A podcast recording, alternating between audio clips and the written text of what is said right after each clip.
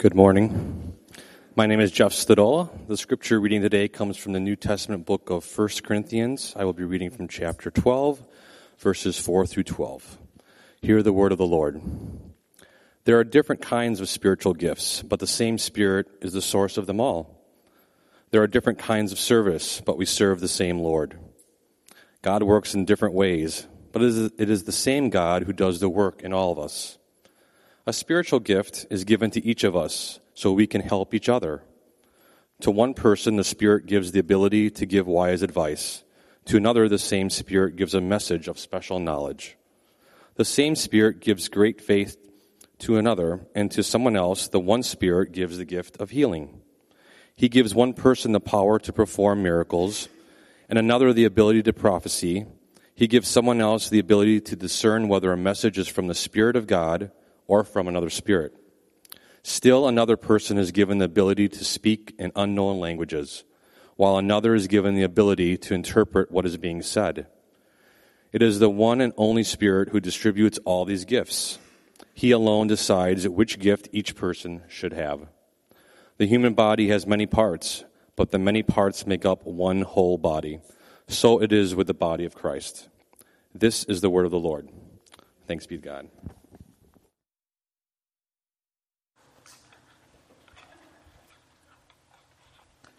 Check, check. Is it on? Well, good morning. This is a new spot for me to be in today. So, when are the is the audio or the screens working good? All right, technology is on our side. So, when Bill asked me if I would want to teach as part of the Holy Spirit series, this is the first thing that came to mind. So, I wanted to invite you into my brain and for a second. So, let's watch this. How much? Oh, uh, 208 times 27. 2.7. 2.7 million. What? No, it's 27. That's 27 million. That's 27 million dollars worth of gold. yeah! Got the Holy Spirit. You should get on it. It's a good train. So, reason I say that often got the Holy Spirit. It's a good train. Okay, then the next, immediately after that, I was like, okay, so if I'm going to preach at Grace 242, the Simpsons need to be involved. So, true confession, I've probably watched an episode and a half in total my entire life. So sorry, Bill. So, I Googled Simpsons and I found something. So, let's watch this. You are on a quest for knowledge. Who said that?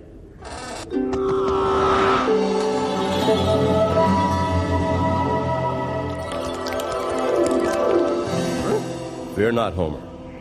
I am your spirit guide. Are you? There is a lesson you must learn. If it's about laying off the insanity peppers, I'm way ahead of you. So I promise that is relevant, both of those clips, even though they were fun to share. It's kind of how we view the Holy Spirit sometimes, right? It's this like really crazy out of control person that's just like blurting out and we're like, whoa, what's going on with them? Or it can be this very mystical pilgrimage that we take and this guide that we have to ascend to this, the top of this pyramid and seek out and say these magical things and then our guide will appear and um, so there's obviously lots of different perspectives, even in popular media culture, about this idea of the Holy Spirit. So will you pray with me and then we'll dive into what we're going to talk about today. Uh, Father, I'm so thankful for this space and for this time set aside. I thank you for each and every person here. We believe in your sovereignty and in your perfect timing. I believe everyone is here, and I am standing even, um, under your sovereign will and care. So, God, will you speak through me? I open myself up and just say that I'm a willing servant. Will your spirit speak to us? Thank you that your word re- never returns void. And so we can claim that as we walk into this time together today. Again, I just come with gratitude for your spirit, even the mystery of it, even um, and this idea of prayer and, and intimacy with you. God, we want to know just a bit more about what was purchased on our behalf on the cross. Thank you again for this time to go exploring and to get curious and hopefully fall in love with you even more. It's in Jesus' name we pray. Amen. So, Bill started off this series first talking about this really beautiful concept of our creator God and this massive universe that he created and that we, at the best telescopes that we have, still aren't actually able to fully tell us what's going on in the universe. That is how big and how vast our God is. And that same God has made his residence up in us and has chosen to live within us. Mind blowing if we actually think about that. It can be a little scary actually. So we're going to talk a little bit about that later. But and then the next week we talked about the Garden of Eden and the tabernacle. And I loved how he tied those two together. And it's about the intimacy and the relationship with the Creator, the presence of God with his people right? There's a beautiful garden. And I, I don't know about you, but I had never heard that there was garden imagery on the side of the tabernacle. Have you, any of you heard that? I was like, this is incredible. This is amazing. So there's this idea of being called back to the garden, that the garden was never, we were never meant to be fully separated from the garden. That God continued to bring the Garden of Eden with his, with his presence, with us. There's this loving faithfulness that we see in that. So now we're going to go into this, okay, this meaning. Jesus said, because of what happened on the cross, he and rose again, hallelujah. Now there's this really complex thing he says to his, to his followers, to his disciples at that time in John 16. But now I'm going away to the one who sent me. And then I'm just going to jump down. And it says, there is so much more I want to tell you, but you can't bear it now. When the Spirit of truth comes, oh, I'm sorry, I missed the part but it is better for me. Verse 7. But in fact, it is best for you that I go away. Because if I don't, the advocate or the helper won't come. If I do go away, then I will send him to you. And if you can imagine, put yourself in the seat of the disciples, like, Jesus just rose from the dead. Like, how much better can it get? How much more powerful? How much more of an advocate can we get than the one who raised from the dead? There's a, there's a bit of a confusion and a, a loss of like, what, it, what does that even mean? And then there's this bit of time before the Pentecost actually comes, this time of Pentecost. So then we go into this idea of um, what do we do now? Okay, we believe these things in theory. We hear these stories, and something with it resonates within us. This idea of Jesus dying and inviting us into a relationship with Him. But there can still be some things. Um, what a beautiful image that I've seen often and heard about is that it's basic that our walk with God is a bit like a, a garden and our hearts are a bit like soil. And so there's lots of seeds planted and there's lots of, we don't make the growth happen, but we can help tend the soil, if that makes sense. So we can pull out the weeds, we can tend to it. And if we don't, if we neglect that, that can potentially hinder the growth that happens. So I'm going to take us a little bit just on this general idea of what we're looking at with the soil. What are some things that um, we need to be reminded of? What's the foundation? So there's three things because I heard that's what you do with sermons. You have three points. So, so I was like, sure, I'll pull together three things, right? Okay. So the first is our identity is secure. And this is like my greatest joy to talk through that. And then we'll go into you are created unique and with a purpose. Jim, I love what you said. I was like, yes and amen. We can all go home. That's exactly. And then um, three, the gift is the spirit. So we'll go through that all together. But the first is I have a chart. We're going to go to school a little bit. So one of my greatest joys of my life so far was working with college students at a university. And I would meet with them quite often and almost every time I met with a student, I would draw either I was on a napkin or on a piece of paper, but I really felt like God gave me, I'm a very visual person, so God gave me this very clear picture of this is what the gospel is. This is the good news of the gospel. So the, I would first start off with this little stick figure. Get ready for some impressive artwork. so here I am. Ta-da! So, and then I would ask them, okay, so based off of what you know about yourself, what you believe about yourself, and what, what would other people say about you? Give us some terms. Give me some, some things. So I'm just, I'll do myself, right? Like, so actually that's, I, I'm going to do Reese, but we'll do a guy because he doesn't want to wear a skirt. That's not fair. So, um, he is funny. Get to know him. He's just a great person. So he's a hard worker. He's a great dad. And the list can go on and on. It can, um, I'm compassionate.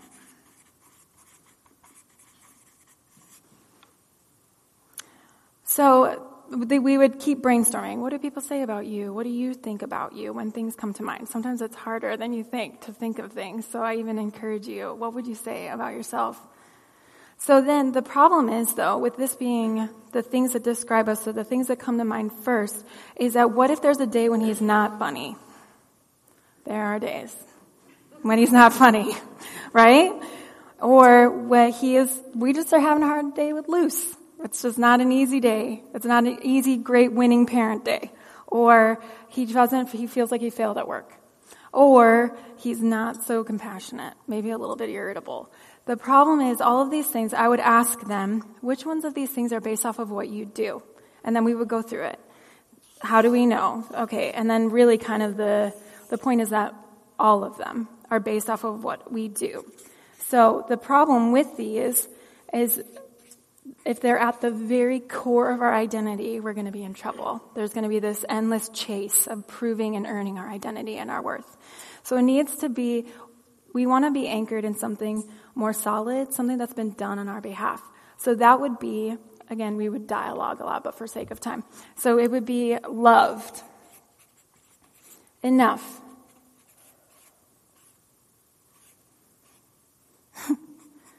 seen, known, and then ultimately, child of God. Those are the unshakable things that we can walk into every day with confidence knowing these are the, this is true of me. This is true.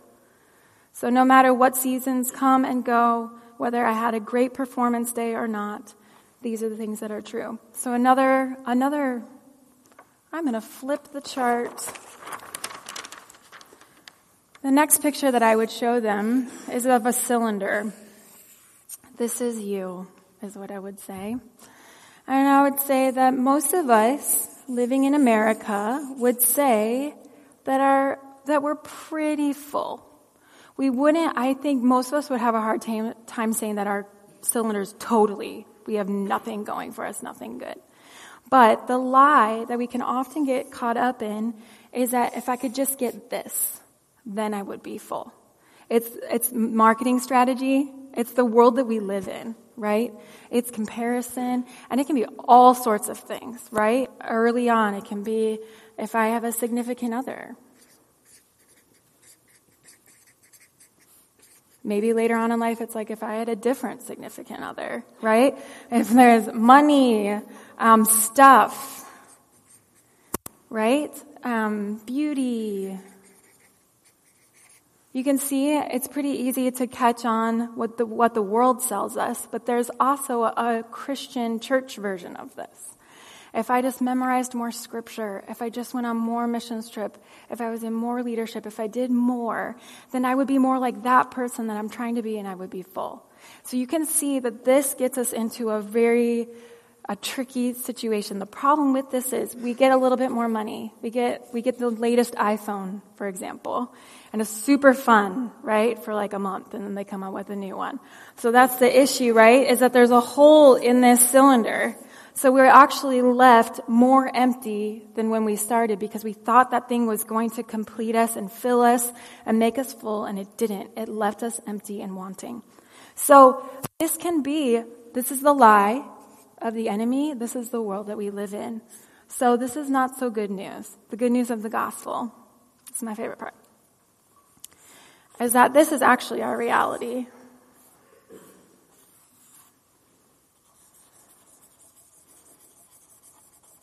Is that we are already full.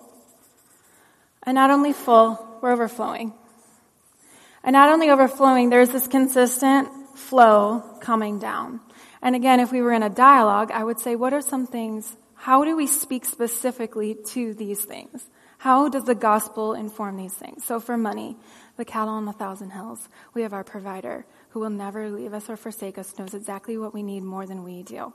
We can have, then have a heart to heart with what we want, right? Keeping up with the Joneses. We can have that conversation, but as far as provision, we are always taken care of. And then we can go for all of these different things. Beauty, we are fearfully and wonderfully made, that God did not make a mistake, that He is the artist and we are the canvas, right? So the, the canvas would never say to the artist, you did a bad job, right? And then there's the significant other, that there is an intimacy with God that no human can meet or match or, or compare to. So you can see where this is the abundance. And then on top of that, we have this whole thing of the fruit of the Spirit.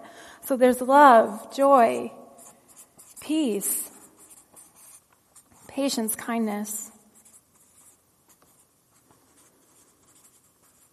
gentleness, and self control. all things that are accessible to us. We are full. So what takes us from here to here is belief. Is belief. So we live, when we live in here, we're basically saying, it's not true. I'm not soaked under his goodness. It's not true. It's not true. He's not providing. It's not providing. And then there comes this grace filled moment of faith when we open our hands and say, I believe and I receive. I believe and I receive that this is true. And then the rest of our lives is actually exploring this idea that I am living under this abundance. I am living under this reality.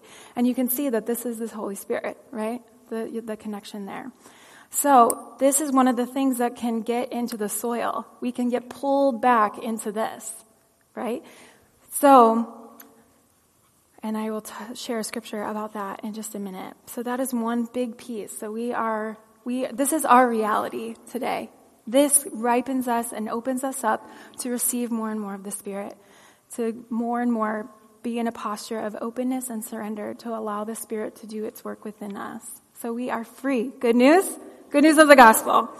Okay, so then there's this idea of what else gets in the way, what else gets in the soil, and I really believe one of the foundational things is fear.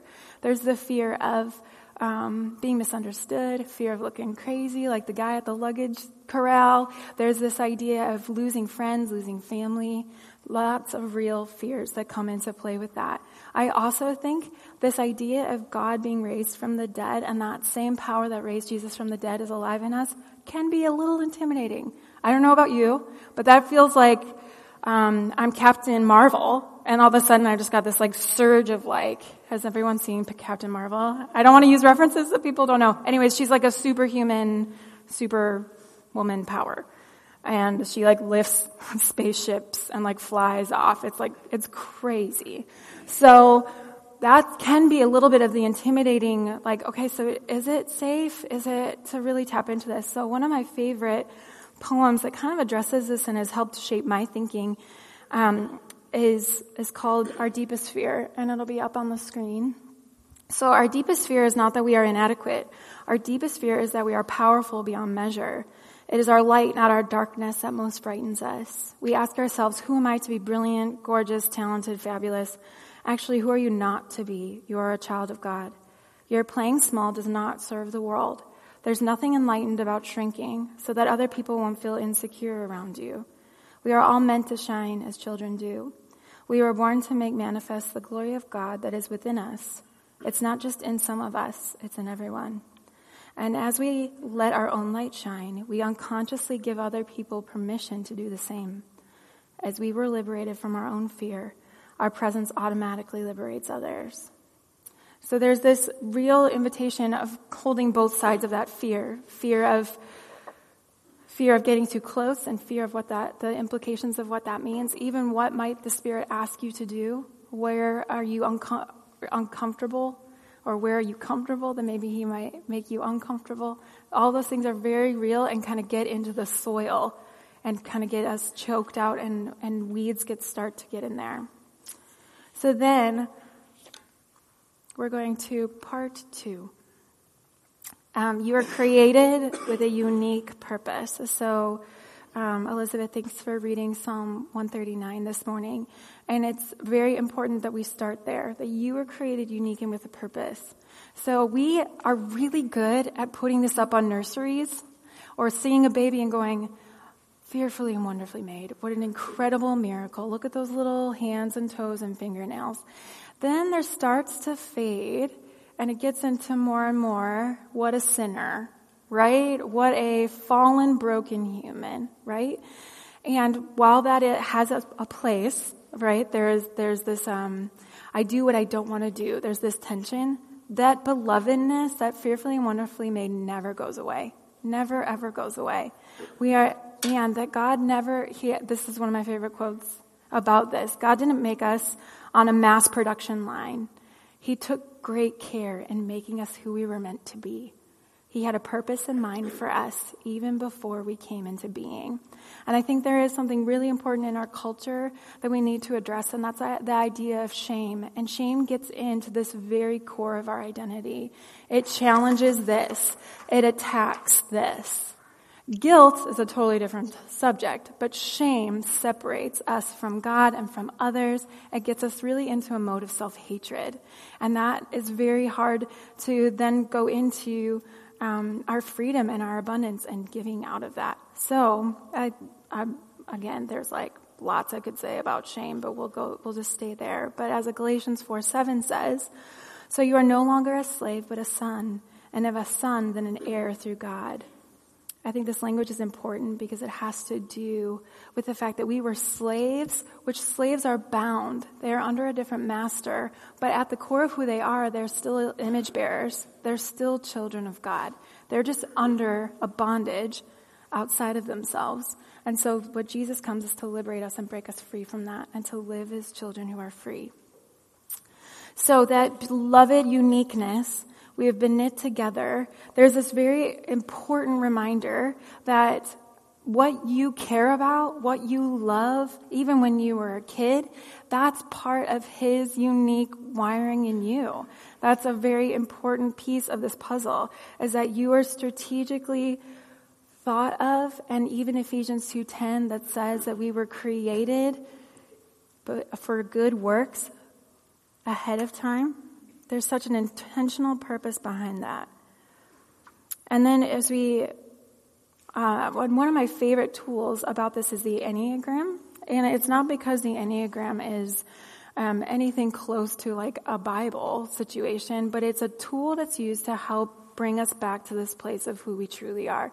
It's a way of being able to unpack who we really are, how we're wired, how we view the world, and even some of our blind spots, even some of the areas of growth that maybe people are experiencing us a certain way, but we can't see it. And this is one tool. I don't think it's for everyone, but I think there are there's a very important journey inward before we can go outward. So before we can talk about these spiritual gifts and how we use them and give them in the church, we have to go inward to see what is really going on. What, how do we view our relationship with God? How do we see the world? How are we driven? What, what kind of people are we drawn to when we pass them, when we're walking by them downtown? If we are, what breaks our hearts? And maybe that's connected to what breaks God's heart. Those things are really intentional, individual, and important. So that idea of going on that inward journey of unpacking your story, good and bad, and that the Isaiah 64 8 that says, But now, O Lord, you are Father, we are the clay, and you are the potter. We are all the work of your hand. So seeing that the story was molding and shaping us, that there is a potter that is shaping us and molding us into something very specific and purposeful. I think that it's really important, um, this quote that says, don't ask yourself what the world needs. Ask yourself what makes you come alive and go do that because what the world needs is people who have come alive. That was a quote. Thank you. Good job. Um, so that can be, that can potentially be pretty selfish. That can feel selfish. But if it's in light of, I am created by God and what makes me come alive is connected to his spirit and is connected to maybe the purposeful work that he has for me, then there's a different way of looking at that. So for me, exam- for example, I am an Enneagram type 4. I identify as that. That is a lens that I look at the world through. And it is not a box that I'm put in, it's a box that I'm already in, and then knowing about it allows me to live outside of that. So there's some things about being a 4. I have a heightened sensitivity of people's where they're at emotionally. I can read a room very well. And that comes out of the pain of my story That comes from like, you better know what's coming and what's aware, what you're, what's going on. So, but with that came, with this spirit's alignment in that, I can meet people in their story in a way that other people can't. I can hold space for them. I can hold empathy for them. I can say, hey, I'm sensing that something's heavy. I would love to hear more about that. That's a specific, unique thing that I bring to the world that I believe is a spiritual gift. It may not be one of the listed, but it's way that my story, my wiring, synced up with the Holy Spirit can be used for the edification of the body of Christ. So now we go into the idea of like that the Spirit is the gift. So I have some pictures of gifts. Okay, so we've been given this Holy Spirit gift, right? Like a Christmas present. And it's just handed to us and be like, all right, Jesus left and here's the Spirit. And we can be like, okay, what do we do with this thing, right? Um, or, and then sometimes the next picture, you can go, thank you so much. And then you never unwrap it. You just hold it and be like, I got this present. I got this thing. Isn't it cool? Look at it. But we never take the time to unwrap it and get curious about it and go, what in the world is this thing? And what does it, it mean for us? So, there's some important things about that that I'm, we're going to explore in some of the passages that we read even this morning. But there's an amazing book um, called The Beginner's Guide to Spiritual Gifts. It's by Sam Storms, and I highly recommend it. It says biblical illiteracy and theolog- theological naivete have reached epidemic proportions in the church today. But more knowledge is needed. Mere doctrine won't suffice. What the church need is truth set aflame by the power of the Holy Spirit. So it's this idea of um, John 4 23 through 24 that says, But the hour is coming and is now here when the worshipers will worship the Father in spirit and in truth. That there needs to be both.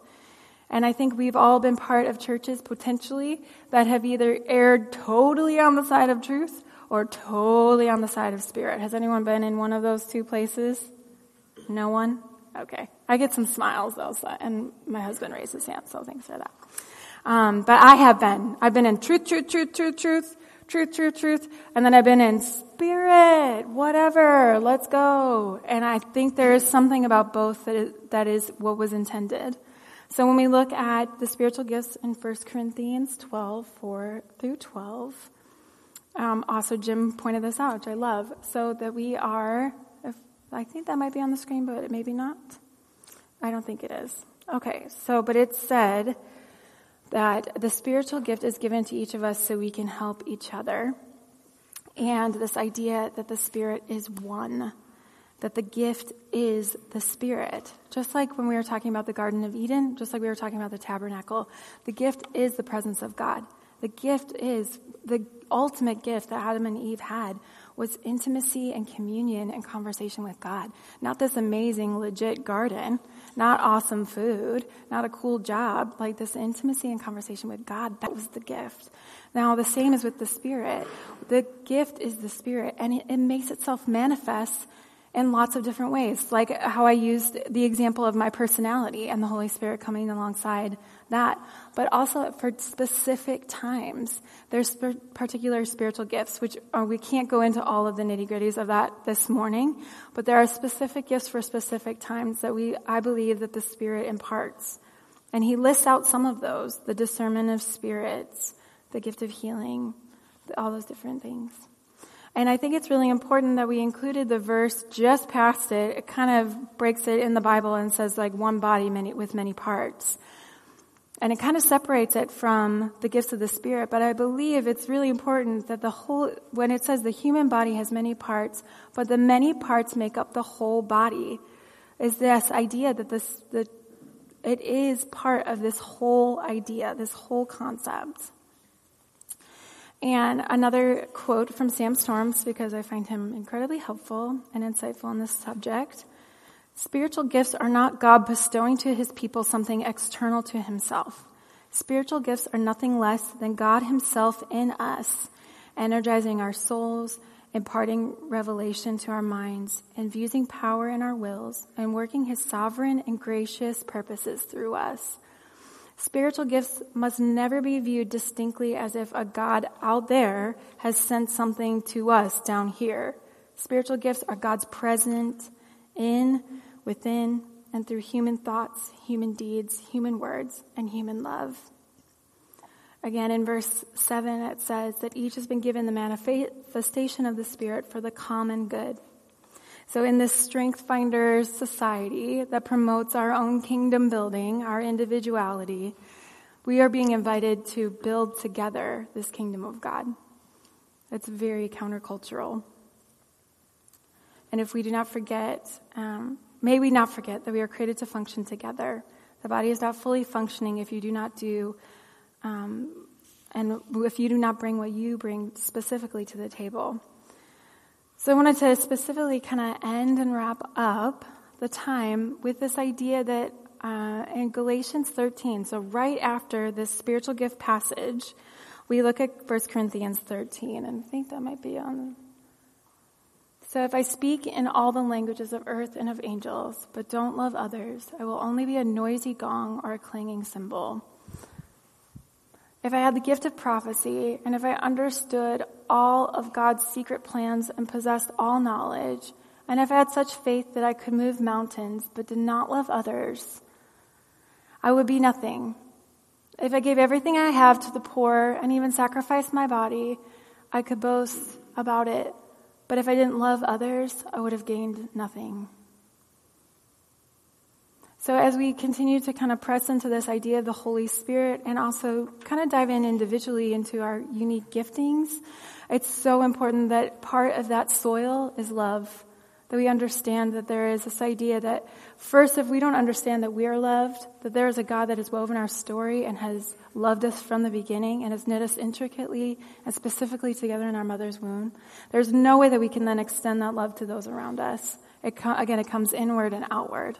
We have to hold that. So, um, I hope that this has helped serve as a foundation of why the Spirit is a thing and why we need it and what part it could potentially play in our lives individually and in the church. You deeply matter. As I was writing and thinking about what I was going to share, I was actually moved to the point of having to leave my computer and just worship.